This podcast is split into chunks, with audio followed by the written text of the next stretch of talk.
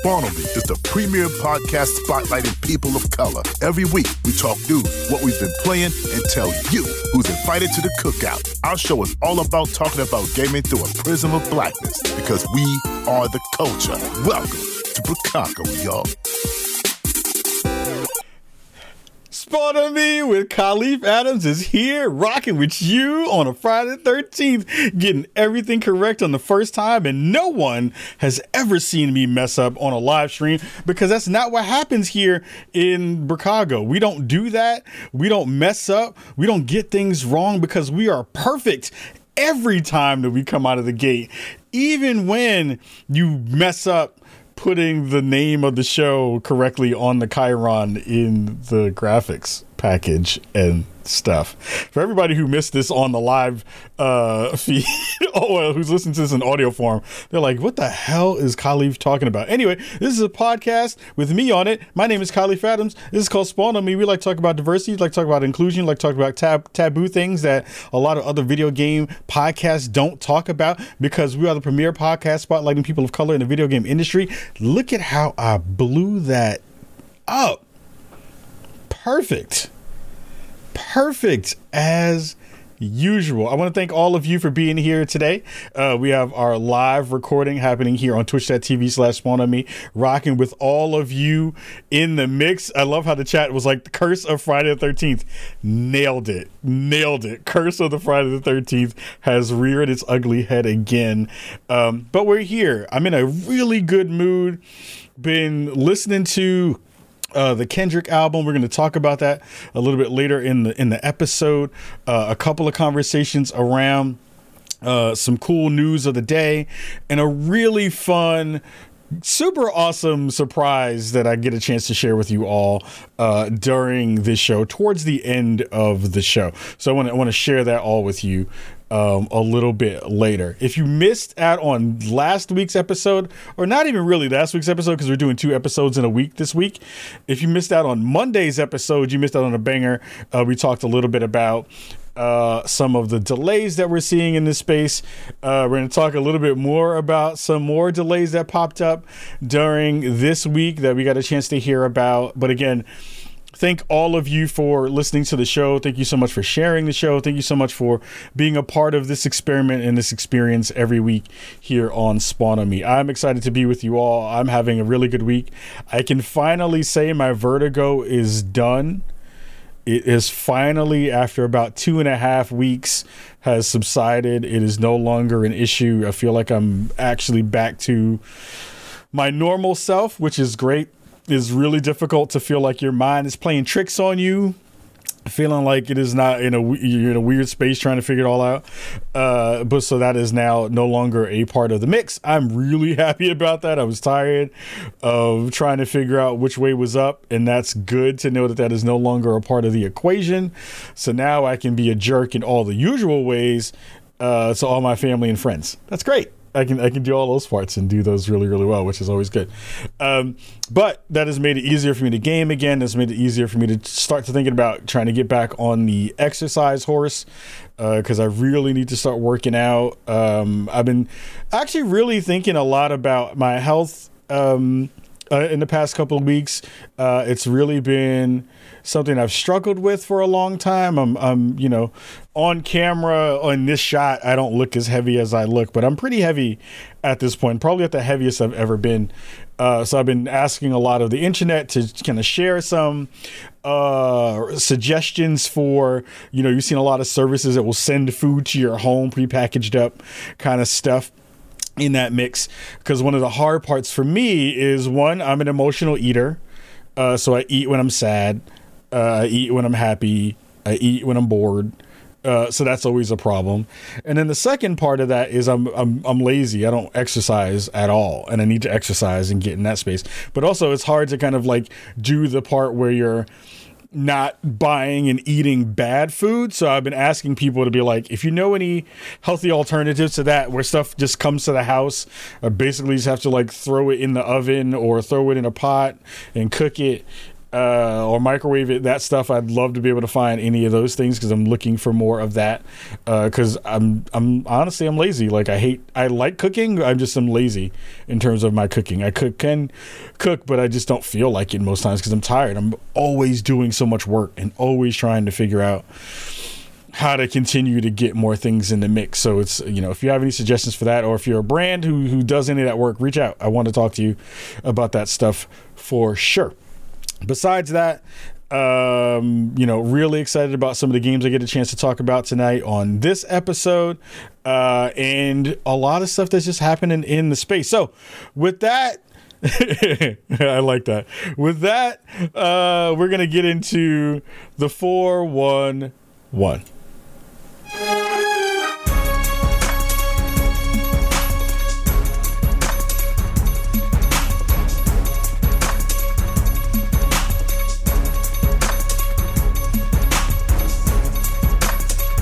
So, first story of the week is all about Bethesda coming out and sharing that they have delayed Starfield and Redfall. Uh, not Refall, Redfall. Um, so that's also going to be a real wild conversation for I think you know the rest of this year. I think I think it's going to be something that we're talking about. I think the internet has been really loud about what this is going to wind up doing for the future of 2022 in terms of games we get a chance to play on the Xbox platform, in terms of conversations we're going to be digging into about you know, what should we have expectations for? Are folks super disappointed? I think we all are very disappointed at the fact that this game is not going to be coming out uh, when they said it was going to be coming out. But it also changes a lot of the expectations for the upcoming. Um, uh, showcase that Xbox is going to be putting on in a month or about a month from now. Um, Bethesda shared they said we have made a decision to delay the launches of Redfall and Star and Starfield for the first half of 2023. We're going to be moving it basically to Q1 of next year. The teams Arkane, Austin, and Redfall, Bethesda have been incredibly, incredibly ambitious uh, about the games, and they want that to be received in the best way possible. We're sorry we know that this energy is going to not be great, but also we want to make sure that the game shows themselves in the best form or fashion.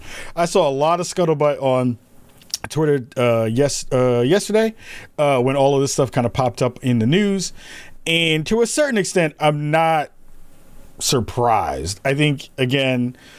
A running theme through all of these conversations that have happened over the past couple of years, especially in the, the COVID era, has been how much has COVID really delayed and stunted development because of people not being able to have a lot of that work that happens, you know, in a studio. You know, when you're peeking over someone's shoulder and being like, "Hey, let's get into a, mo- a room and talk about this," or you know, how do you kind of build that conversation out into a much larger you know, how are we all working together kind of deal, I think it winds up changing a lot of the scope that people foresaw.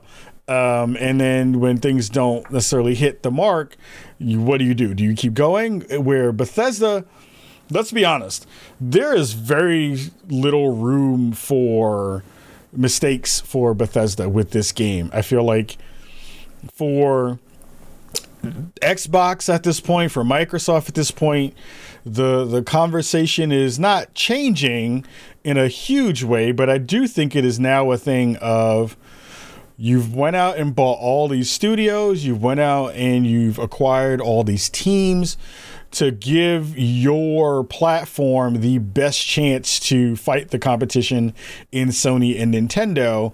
And now two of your biggest tentpole games are going to get delayed and that feels like a problem for a lot of folks who are in the space, right? I think for players, I think yeah, there's a lot of disappointment in in that layer, and I think a lot of folks are worried about the current state of Xbox. If you're an Xbox fan, while I think Sony ponies are really, really, you know, they're like, yeah, we told you so. So what what else did you expect for this to be able to happen? It, it changes a lot of conversations in terms of like how far out now does the move happen where games that we talked about in terms of being, you know, having in a a launch date how like do launch dates even matter at this point? Because we know most things are going to get delayed. Um, does it matter to showcase that stuff? Or now does the marketing play wind up becoming we tell you a thing is happening we tell you a thing is in development and then we literally go dark until you know, six months out when you have a thing to be able to show? Or do you kind of continue to do this, but you signal out earlier, or do you, tell folks that things are happening and you dribble out more conversations when things are being able to be shown, but you don't give the actual launch date until you absolutely know it's locked in and basically in certification to be able to tell people like it's coming at day and date and it's not moving, right? It'll be really wild to see what that cha- what that conversation changes to with you know now this being one of the biggest games that is not coming in this holiday season but is going to be coming soon how does that also kind of maneuver and change the conversation for a lot of folks within the space around that it's just hard to balance out uh, expectations and it's hard to balance out you know what people are kind of needing to feel around hype and how that hype winds up getting kind of squashed when you have a delay. When you're trying to do the right thing like i think you're you're always as a company trying to build hype. You're always trying to figure out good ways to you know get your audience really excited about what is coming down the pipe especially when you're moving into now what is the current gen of consoles but then when they were talking about starfield and redfall it was that thing that was kind of like here's what we want you to know so that you can be excited for the next generation of consoles, which is now our current gen. A couple of things popped into my mind as well. So I think again, I think Bethesda and Microsoft did a really good job of tempering expectations now, giving people a good understanding of what's supposed to be coming and the time frames and all that kind of stuff. Um, it does change what the expectations were for the showcase. I think the showcase now loses a bunch of steam um, in terms of what games we thought were going to be in that mix, and now what we know won't be. Uh, so I think that's one one issue there for them to think about, and also then what takes the place of a game like Starfield for 2022? What takes place for a game like Redfield, which uh, Redfall, which I don't think was going to be um, this year, I don't think it was. Um, but Bethesda was the and Starfield was the game this season that everyone was looking forward to. We are already kind of past the Elden Ring uh, fervor that was in that space, which is well deserved, which is now definitely locked in for Game of the Year at this point. Um, but what moves into that slot? It's not going to be Gotham Knights, not really uh, them talking about moving away from uh, old gen was smart, but that also truncates down the the pool in which you'll see a lot of conversations happen. I don't know what other game is going to be in the mix for that. I don't know what other game is going to take a spot that big that people are going to care about that is going to be almost done that can actually like be in that slot. So that's going to be a huge deal for them in a lot of different ways. I don't know how they fix that for the upcoming holiday season. And the other layer of that that I was thinking a lot about was does the do these announcements of delays wind up putting a lot more pressure on other studios who have games that are potentially coming out this season that I think everybody now at this point are like that's going to get delayed whatever game that was, that's going to get delayed. So I wonder if it one puts a lot of pressure on other studios to keep their date. Two, I wonder if it adds a layer of pressure to any studio uh, that's like, man, we think this is probably going to get delayed. So when should we say it? Should we say it as soon as someone else says it that has a big game out in the mix so that some of that energy gets dispersed amongst all of those crowds like you want to tell everybody bad news all at the same time so you can get over it faster uh, i wonder if that's a thing that people are doing and, and when i'm saying all of this i'm saying all of this with a wink to god of war ragnarok which i think is probably going to get delayed i don't think that that game is going to come out this year it'll probably, in my mind, definitely be uh, a game that winds up getting pushed to 2023. Excuse me. But I think it's going to be one of those things where if it is and it winds up getting delayed,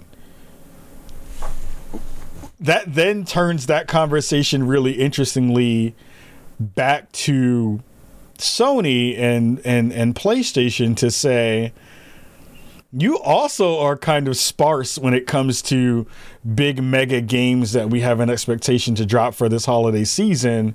So then you have Sony and Microsoft both being like, well, we had a lot of stuff that's going to drop, and that's going to be really interesting that it doesn't and it gets moved to Q1 or Q2 of 2023. The other layer of that that I was thinking about the other night that is actually not a great position is so if God of War doesn't come out this year, in my mind, the next biggest game for them to try to have to promote is Hogwarts Legacy, which also is not a great look for the brand, especially if you think about all the energy that is is, revolving around J.K. Rowling and you know all the Harry Potter layers there. Even within the space that was just there for the you know a lot of industry folks, there was so much bad vibes around that game and what that game represents and a lot of the stuff that's there, even though from a player perspective, lots of folks who were watching those streams around Hogwarts were actually really excited for it. I wonder if that then becomes the game of 2022 for them and it makes me wonder how are they going to navigate that space when that potentially is the biggest game for them of this year and of this season that they have to massage the messaging around you know some a game that is tied to someone that is transphobic? That's going to be really interesting to see how they balance that out in that conversation because that's not a thing that I think anyone who is working in Sony PR is going to want to have to deal with. That is going to be a problem child that they have to figure out. I think they did a decent job of it with the last conversation, but I do think that that puts them in a kind of crappy situation because they're going to get nothing but crap from the press. They're going to get nothing but crap from whoever decides that wants to play it and and they want to promote it alongside of it. Like if you're a content creator, how do you talk about that game in a way that's going to feel good for your audience unless your audience is already transphobic and you're just like digging into the grossness even though that game looks dope like we talked about it in a couple episodes before of saying can you cover this thing in a way that feels good as a content creator i think you can but i think it's going to be really hard for everyone who's going to be in that mix to have to deal with that so that's going to be a wild thing to see for the rest of this year. I think Microsoft has a lot of confidence in the platform, doing a lot more stuff with cloud and with Game Pass, but it's going to be really hard for them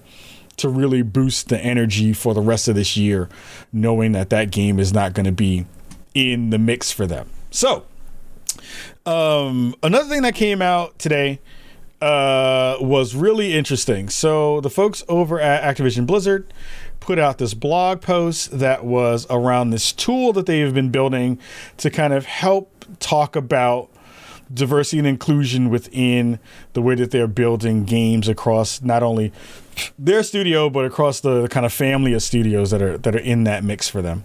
And they put out this conversation around this tool that they're pulling all these different segments and, and, and, pieces together of how they're thinking about diversity, how they've uh, gotten information that has helped to kind of inform them from DEI, DEI um, consultants. And, and they put out this piece that didn't land well at all with the audience. And I think um, you know, they talked about it in their blog. They said they want to see themselves represented in games. They said we want to see ourselves represented in games. We want to see the barriers that uh, you know drop that access lowered. Uh, we have done some work here uh, with this tool and this method that they're using to guard against unconscious bias and, and exclusion um, with the game characters that they've made and the worlds that they are making. So they they pulled in some folks from MIT Game Lab along this um, organization called King, or I don't think it's King the developer, or maybe it is a King the developer. I'm not sure.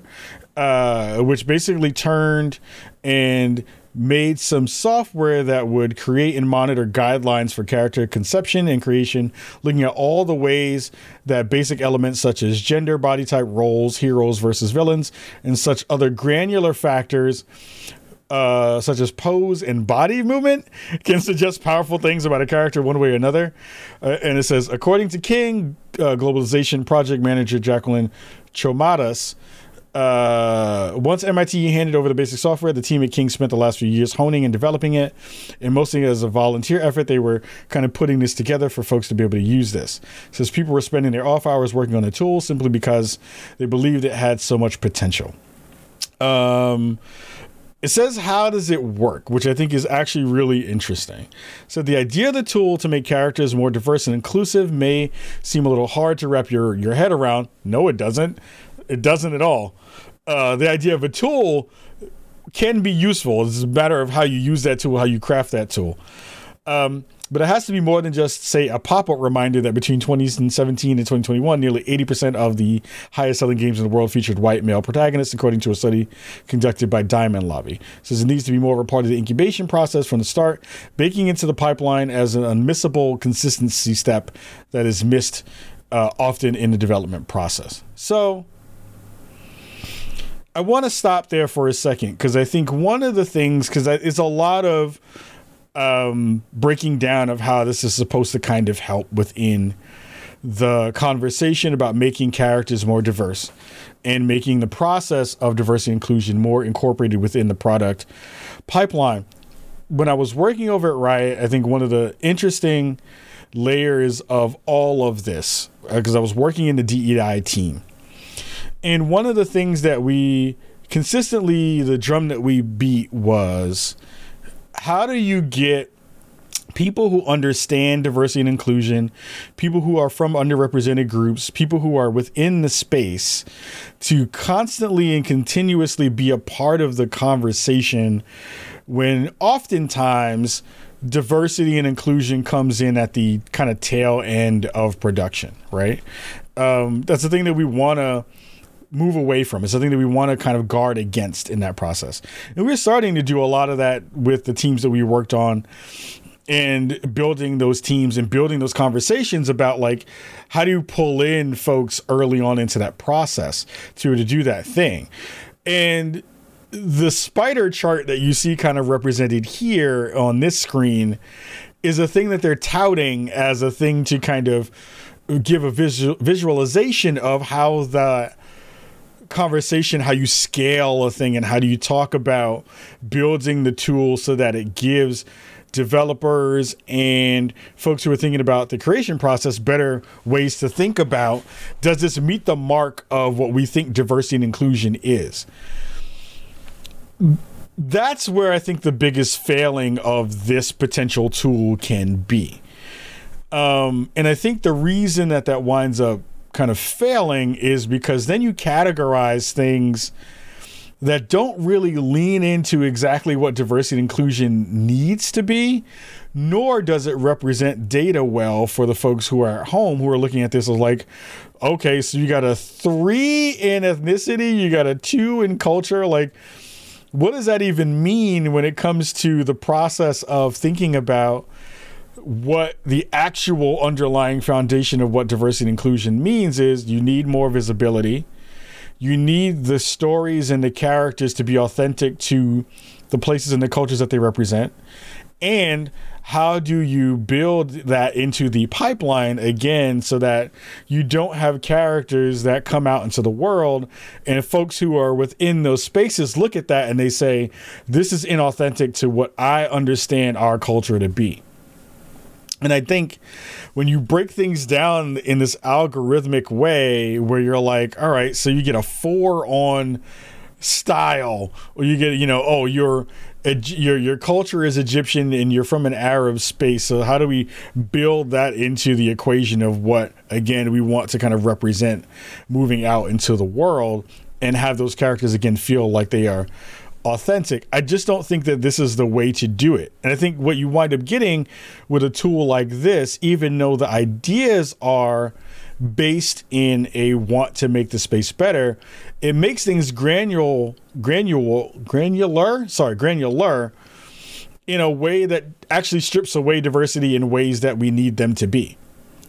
Those things don't those all the things that make up culture all touch there, if you really wanted to make this a usable chart in a way that I think would make sense, it's really a bunch of Venn diagrams. It's a bunch of circles that touch and they overlap with different pieces of what culture means and what culture makes for folks who are living within it. It is a really weird space to be able to be like, well, yeah, I, like what um, uh, YG says in our chat. Says this is a weird model, especially after hearing people critic people's critiques of Lucio's hair.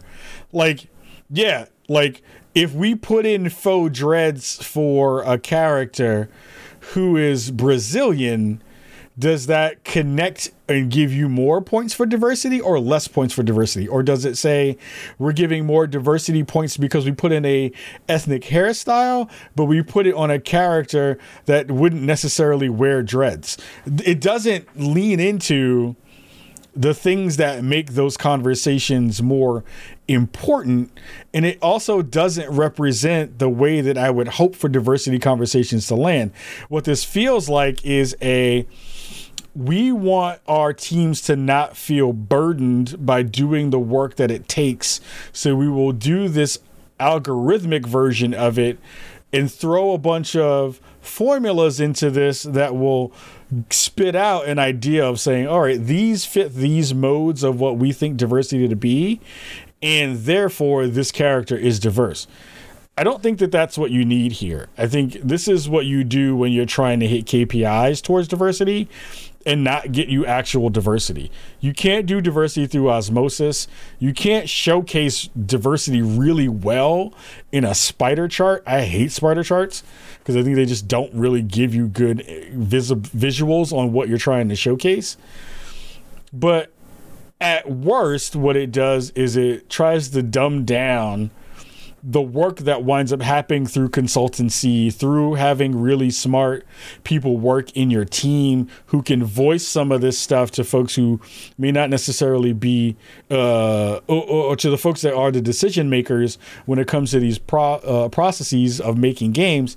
And it also really kind of like moves this conversation into this weird analytical space where I think Austin Walker had a really great tweet today and and his tweet is exactly kind of what I think it leans into. Uh, Austin Walker says, I can't speak to any of the particular people involved in this instance, but I have heard stories about this for years from artists, writers, consultants, and DEI folks.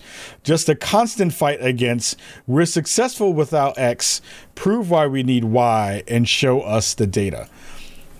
Absolutely have heard that conversation in the mix within a couple of spaces that I've occupied within that space. And again, I think what it does is the the the space is constantly asking for diversity and inclusion to prove itself. It is constantly asking diversity and inclusion to tell us why it is important, as opposed to saying it is always important, it has always been important. It is just now that you are finding out that you have an audience that gives a shit about it. And I think that's the part where we wind up landing here, where you wind up doing it as a disservice uh, to the folks who are actually living it, to the fo- to the audience that you are constantly missing by not thinking about this in the forefront of your mind, as opposed to a thing that we have to add in and sprinkle in you know, during the development cycle. I think that's where you wind up missing the point. And I think Austin's tweet directly speaks to that beautifully in a way that just nails that part of the conversation in a real way. I think, you know, we see it across many, many uh, companies that are trying to get it in and do it well. The weird thing about this also is that to a certain extent, games like Overwatch have done some of this kind of well, but also they've missed some of the, the the the the, pieces there. So this tool also feels like a weird like second guessing of some of the work that they've done well. Like I would say Riot has done a really good job in terms of the character uh, diversity you've seen in a game like Valorant, where I know from personal personal experience that there are a lot of folks that are talking to those teams directly. There are a lot of folks that are in there um, uh, diversity and inclusion groups. That's not the word that I want to use. In their affinity groups that are working directly on these teams and informing them of when they're having missteps or when the process comes down to add a new hero it is how they are informing a lot of the process to make that work better for the teams and then you get really good products in the world in valorant I think again, I think tools are tools. I think there are biases already built into many of these tools by the folks who are usually the decision makers who are the ones building it. And I don't want to sh- I don't want to shit on the tool in and of itself. I just think that one, this was a thing that never should have gotten out into the public. There are some things that are out there for public consumption, and I think that there are some things that are uh, within that space that you use as things to drive different activations and ways that you want your work to work. But the space is always this mix of you know, we want to do DNI in the right way, but we think about it in a quota perspective and a KPI perspective. We also don't want to over index our talent by making them do work that they don't need to be doing. You should be able to come to work and just do your job and not be asked to be a DEI consultant. You shouldn't as a you, that shouldn't be a part of your scope unless you were asking for that to be a part of your scope. If you want to take on those layers in your job, you want to raise your hand and be like, I want to be a part of that process to make sure we get it right as a game that is going to represent me as a worker for your company. I think that that's fine. But we wind up seeing that that's not the case in the way it works usually. And you also have the space where you're trying to figure out the good ways to share things like this publicly while also not getting your face eaten by the internet. The internet, as you can see right now, as I'm watching this story unfold, they are getting their faces eaten putting this out into the world, thinking they were doing a good thing. Again, I don't know the process for them. I don't know who got the chance to see this before it went out live to the world. But if this was a thing that I would have seen, I would have raised my hand and be like, this ain't ready for prime time. Don't do it. Because you're to just eat all of that bad energy for no reason when you were trying to do something good that may actually potentially have worth, but then you wind up getting it scrapped because the public uh, the public perception of it is that it is bad and negative and not worth it. And then you wind up having this vicious cycle of, well, we thought we were doing diversity well. We thought we were putting something out in the world and everyone hated it. So we're not going to spend money. We're not going to spend resources towards it. We're going to scrap it. It winds up being that a lot in diversity and inclusion in uh, uh spaces where the, if you put it in the wrong hands and if you put it in the wrong hands and those wrong hands put it out to the public, it does this weird thing of what Austin said is like we have we're doing well here. We saw that this wasn't a thing that worked, so why would we continue to do it and fund it? It it winds up being a really bad vicious cycle for all of that stuff. So I would say, you know, I applaud Activision and Blizzard for trying to do something. I just don't think this is it. And I just don't think that sharing it in this way is useful to anyone involved, both internally and externally. I just think they botched that in a real way. I don't think that that's the move for that. Last bit of news is a bit of a surprise for all of you at home. Um, I am a big fan of the game Mother Gunship. Uh, have been a big fan of that for a long time. Uh, it is this game, and I'll show the actual trailer uh, here. Uh, Mother Gunship was this game in where you were getting these guns. It was kind of like Legos. You get these guns, you're fighting through this ship that is built out, uh, and you're kind of putting in these weapon parts. You kind of go into the space where you're forging these weapons that have these kind of tinker toy uh, spots on the weapons and these these junctions and points where you're like, oh, I like this gun, but I want this gun to shoot faster. Let me plonk on a new attachment to it to make it shoot like that. Oh, I want this gun to shoot six bullets as opposed to two bullets. Let me plonk on this part of the weapon to uh, make it shoot better, faster, better, you know, bigger, all of that stuff. The the dope thing is that they're making a new version of that game that is going to be on uh, that is going to be in VR. So it's going to do all of that cool stuff with your hands so that you were usually doing with a mouse and keys of connecting all those things. So now you get to do all that stuff in real time now. Um, and do it in a VR space. So now you get to like look at your gun in 3D space and be like, "Oh, I want to turn it this way and put a weapon here. Oh, let me do this and put put an attachment here." All of that cool stuff. I'm really excited for it. I'm really hyped for it. I love the first one from the folks over at Terrible Pros- Terrible Posture, uh, who are the ones who made this game. We had them on an interview a couple of m- months ago. The announcement is that we are getting an attachment in the game from Spawn on Me. I am happy to present that we are getting our Spawn on Me Spawnies biscuit in the game as they call them gun caps.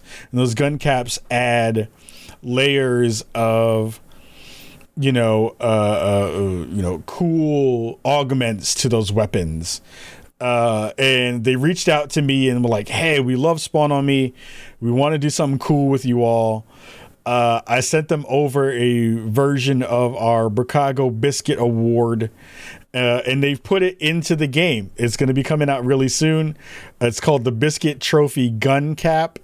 So you attach this to your weapon, and it restores one health anytime you move into a new room. Uh, it's going to be super cool uh, that they're going to share it. The the biscuit on top of the um, on top of the weapon changes, uh, it rotates uh, so it's going to be really cool to have that in VR in the game. They're going to put this in. Uh, and it's a cool, it's a cool little announcement uh, to share with you all uh, that that's going to be coming to uh, Mother Gunship's new game uh, called uh, let me triple triple down. It'll show it at the end of this actually, because I forget the actual full name of it. But it's Mother Gunship. I think it's Forge. Mother Gunship Forge is going to be the name of the game that we're going to be in. So this makes for our third. Yeah, there goes. Mother Mother Gunship Forge is going to be coming out next month. This is our third game that we are in as Spawn on Me super wild to think about. I'm hyped for this. This is going to be a lot of fun. I'm going to be playing through it very, very soon. Uh, and there's going to be some flavor text in there that I haven't seen yet, but it may reference some conversations that you might have seen from all of us here at Spawn on Me talking about our wonderful friends in the gaming industry who potentially can't cook food. So, you know, um, IDARB was the first game that we were in. Uh, then we had uh, Hitman 3. Uh, we were in that game with a couple of missions that we did. And now we're going to be in Mother Gunship Forge as our third game that we're going to be a part of and in. Uh, I think it's awesome. I think it's super rad. I'm super uh, super psyched and, and happy that we're going to be able to do it, and it's going to be super cool. I'm hyped for that in a big way. So the the the biscuit trophy, the spawnies are now in Mother Gunship Forge in a small way, but I'm really hyped for that. So uh, we're gonna come right back. We're going to take a quick break. Uh, and right after that, we're going to do a little bit of what we've been playing. And we're going to bring back an old segment that we haven't had a chance to talk about in a long time. We're going to go and go hang out at the cookout uh, towards the end of the show. So we're going to take a quick break.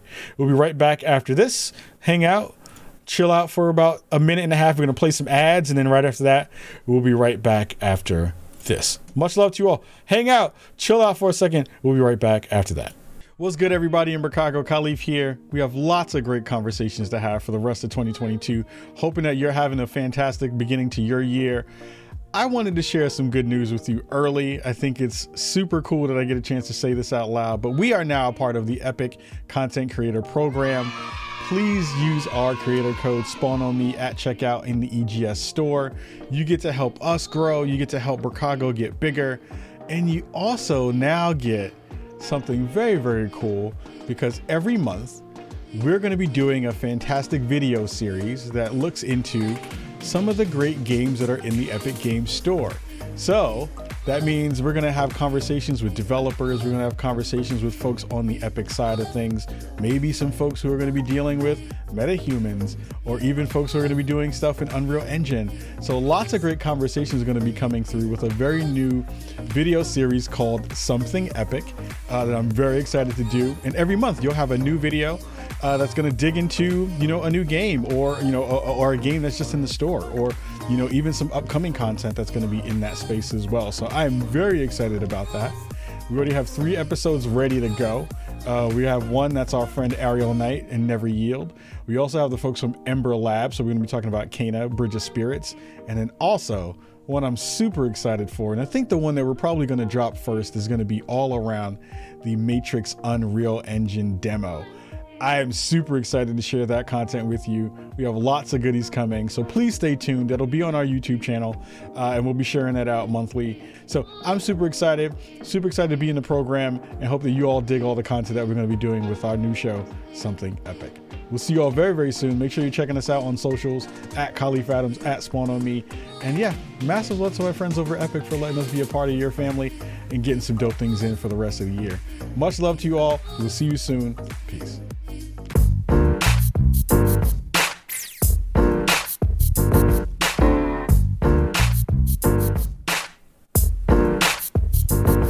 So, on our way back in again, if you missed our show, you missed our episode, uh, and you missed the beginning parts of this episode, you missed out on some goodness. You missed out on some amazing conversation. You missed out on a bunch of awesomeness, and you missed out on a couple of conversations that you should have dug into. And I'm actually going to go to this screen.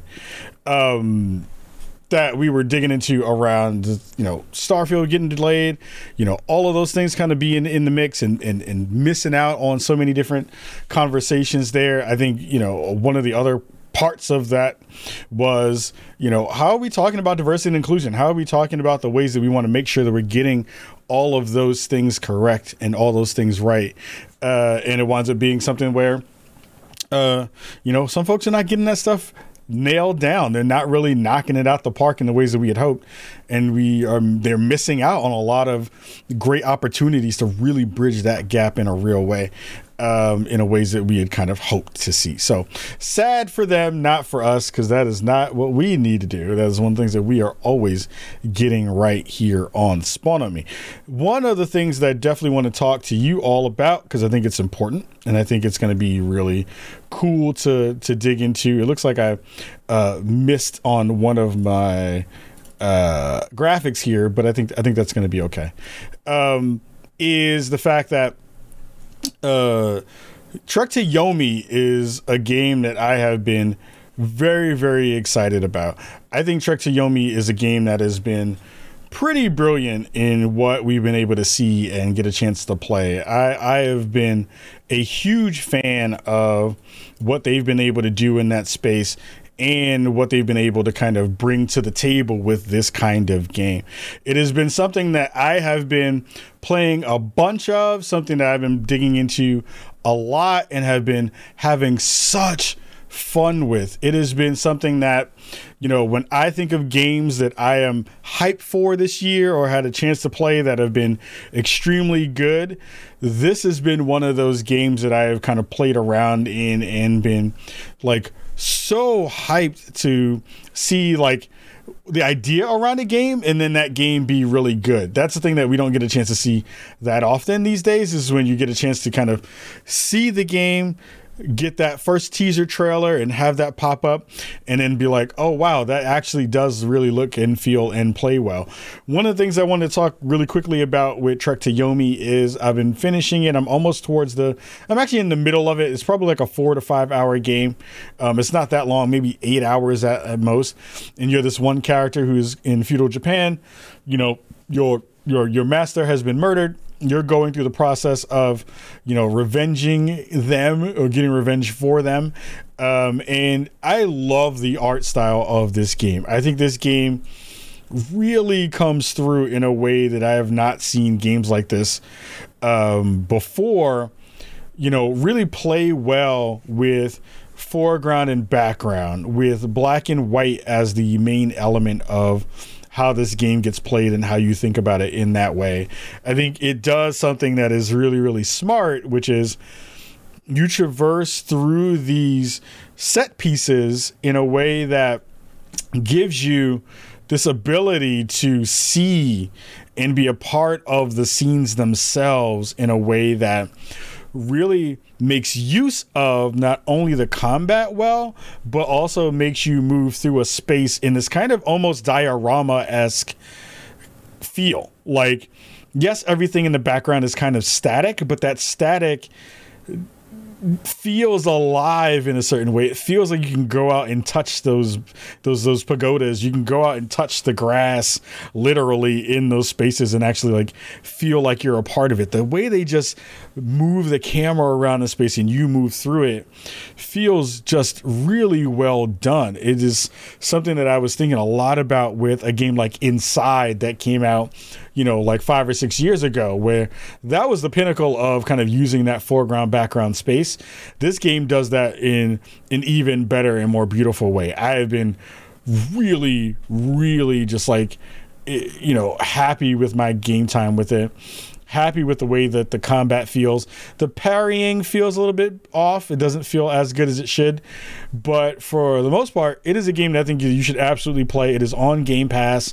You can go check it out. You can go, you know, mess around with it for a couple of hours, see if it's for you, and if it's not, then you know, go to something else. But I think uh, it is a game that I think that you should definitely be checking out in terms of um, interesting kinds of gameplay moments and interesting ways that it does this kind of art. Uh, very few games try to do this. I think Ghost of Tsushima did a really good job, but I think this game even not, I'm not going to say it surpasses it. I think it just is different, but I think it does something really, really well that we haven't seen games try in a long time, which I appreciate and love and, and, and want to see more games play around in spaces like that. It, it, just feel like you feel like a badass when you're in those samurai spaces and you're doing that work in that way. So I, I am really hyped for that game. I think Trek to Yomi is really good. I think it does something that is just like super fun and, and amazing. And definitely go check that thing out on Game Pass. The other game that I am playing right now and I am hyped for is the Evil Dead the game game. I, you know, we had our we had our, our video that we did uh, for something epic uh, for this month. Please go check that out please go check out our YouTube channel and go see that. We had Tim Willits, Chief Creative Officer from Saber Entertainment, uh, Saber Interactive. I'm sorry, come on the show and talk about it. And if you're a fan of the Evil Dead, if you're a fan of that world and of that space, this game is fandom and fan service out the wazoo. It is fantastic in what they're trying to do and pulling together not only this 4v1 uh, survivor versus monster kind of gameplay, but they're pulling in all of the stuff that makes Evil Dead really cool as an IP and as a franchise. Like you're getting multiple versions of Ash, you're getting iconic characters that you get a chance to play, you're getting just fun asymmetric gameplay, and it looks so freaking good. It looks so good. Yes, they put the Raimi version in the game as well. They have different eras of Ash in here, played by Bruce Campbell, also who said that I can't cook, thanks to Greg Miller on the internet. Um, but what is really coming through right now for this game is visually it is it is beautiful it is really interesting in the way that it feels from both the survivor standpoint and from the survivor standpoint when you're playing this game as the evil deadites, it is not something where you can be on your not on your A game. You have to be paying attention to everything that's around you. You have to be using all of your dead powers in a way that that feels smart. What also feels great is that you're not just stuck with you know the kind of usual oh, I'm a survivor and if I'm stuck here, I don't really have a way to get out. There's no like thing that pulls it together that's just like, well, I have to sit in this corner and just wait to die. They want you to be uh, uh, not passive in the way that you're playing the game. They want you to be aggressive as a survivor as well, so that you can get through and beat the three stages of every round when you're playing it. It's really, really fun. It dropped today as of Friday the 13th, and it just feels extremely good. It is one of my favorite experience so far this year, even if I'm, you know, just gotten a couple of games in. It just already, as a horror fan, is doing all of that work in a way that just feels really fantastic. I am excited to get more people to play this thing. Um, I'm hoping that they continue to support it. I really like the single player missions. I think the one thing that is the stickler for a lot of folks is that this game is, is an always online game. It is, I think you have to have an internet connection to really play it because they're doing a lot of stuff in the back end. But the fact that it's crossplay and the crossplay, from what I've heard so far, has been working extremely well that makes me really excited. Like I'm not I'm not worried about those layers of it uh, being you know not in the mix. So I'm excited for. It. I'm gonna play some on stream this weekend um, and, and get some games in. You know, hit me up on Twitter if you want to play, uh, and, and we'll play some games of Evil Dead together. I want to scare the hell out of all of y'all and play this game with you all and play it because it's so much fun. I'm having a blast with it. So, yeah, that's been a couple of things I've been playing this week. Uh, I'll have more um, uh, words on how that plays and how, how good it is. I'll have some thoughts about Mother Gunship as well. I've also been playing some of the um, Halo uh, new season, and I'm not really feeling it. I think they made a mistake by making a lot of that content free for all content when you need more people to come in and play it, and free for all stuff is super sweaty. I don't know if that's the thing that I would say that would be the best part of that. And also, weirdly, my PlayStation 5, the, the one that's in my living room, I can't connect it via hardwire anymore. I don't know what happened. I don't know if something broke nothing is wrong with my Xbox when I have it hardwired and connected to the internet.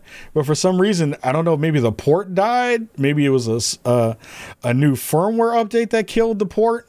I have no clue what's wrong with that thing, and I don't want to factory reset it yet because that means I got to re download everything to that thing. But I may have to factory reset it and see if that fixes it. I don't know what the deal is with it. So I'm going to try that this weekend and and download everything over Wi-Fi for God knows how long uh, to make that thing work right. So we'll see. Uh, but that's been uh, some of the stuff that I've been playing this week and excited for all of the stuff that I got a chance to mess around with. So before we get up out of here, uh, we're gonna go back into a segment that we haven't done in a very long time. Uh, one where we go and we either give someone some love or we tell them that they need to do better.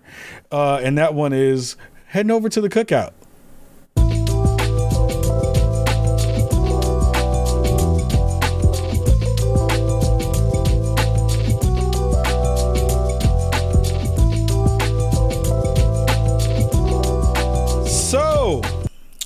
This week's episode of Who is Coming to the Cookout is all about Kendrick Lamar. I am usually a person that is very, very skeptical of hype. I am not a hype monster in that way. Kendrick Lamar's album has been something that people have been talking about in anticipation for a very long time. The the leaked image of his album cover and him having a double disc album uh, being in that space and being something that has been people worrying about or thinking about it was going to be the best of all time uh, because of Kendrick's pedigree. You know, very, very specific imagery here of a crown of thorns, baby mama uh, breastfeeding their child, with him holding his kid with a gun in his waistband. Kendrick is a master of imagery. I think Kim, uh, Kendrick is a master of telling the stories of the streets in a relatable way that doesn't feel um, glamorous in a way that I see a lot of rappers and hip hop stars do. I'm not going to dig into depth about all of the album. I'm not going to do a go through the whole track list and tell you what was dope. But the thing that came across that the reason I wanted to do this segment with Kendrick this weekend or this week was the underlying foundation of this album is how therapy was the thing that got him through a very hard time. We are in mental health uh, month, awareness month. I think it was very profound that it dropped in this month. I think it was profound in the fact that we see a superstar, one of the, you know, if you're thinking about the Mount Rushmore or at least the top 20 rappers of all time, Kendrick is definitely within that space. And I think this album has cemented him within the top 10 immediately for a lot of people. He spoke about, you know, uh, uh, his his his aunt becoming his uncle. He talked about you know the the the idea of transitioning uh, from one gender to another and how he embraced that with his with his aunt. Uh, he talked about the need to understand how the wants of society don't need to necessarily be the wants of you. The need to floss and to have all the things to make you happy is not what made him happy.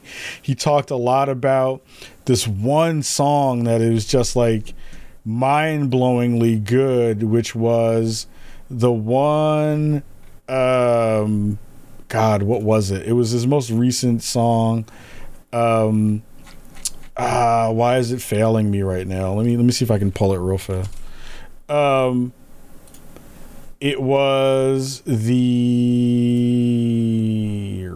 we cry together we cry together is a ridiculously good album or a good song because what i think pulls from it that i wanted to share was we have these fights. People have fights, arguments all the times. And underneath those fights is also still a weird layer of love. And it is a thing that people fight through to get to the end result, which is love. Um, it was it was it's a hard listen, but the fundamental layers of it are just so good. And I think therapy is the through line through all of it. So I would say before we let you go, Therapy is a blessing. If you can afford it, please make sure you can go do it. I think it would serve a lot of folks within the gaming industry to be in therapy and to go to therapy. Uh, and a lot of folks just in society, and especially in our communities of underrepresented folks, it is a thing that is still taboo. It is a thing that people still try to, um, you know, talk down around because there's an understanding that mental health is not or at least an under or an idea that mental health is not as important as physical health when i would say is probably they they absolutely go hand in hand in every possible way. So i would say keep yourself safe safe out there go listen to the album if you have access to it you know, don't dig into the over analyzing that we're going to see in the next couple weeks and months about it because, uh, you know, I want everyone to kind of come to it in their own way. But I applaud Kendrick Lamar for really being vulnerable and being honest and being the most vulnerable I've seen out of an, uh, an MC in a long time in a way that didn't feel braggadocious. It was a very humble album. Uh, which I love. I love humility. Humility is a dope thing to embrace. Um, and it was great to see him embrace that within this album uh, and within this this classic that he has put out in, into the world. So I would I'll leave you all with that thought. Um, I will share with you that I'm going to be on MinnMax uh, on Monday. We're going to be doing Trivia Tower with them. So I'm going to be hanging out with MinnMax, doing that work and hanging out with them. If you missed our um, Evil Dead uh, work that we did over in Something Epic, go check that out on the YouTube channel. Make sure you're getting that into your life as well. And yeah, we have a lot of fun stuff happening. People's pregame is up today as of Friday. Uh, we had a really great conversation there. You can check out the live show of that tomorrow if you're listening to uh, this tonight on the podcast feeds uh, on NBCLX and Peacock TV. Uh, and yeah, have a wonderful, safe weekend. I hope you're all going to be safe out there. Have some fun out there.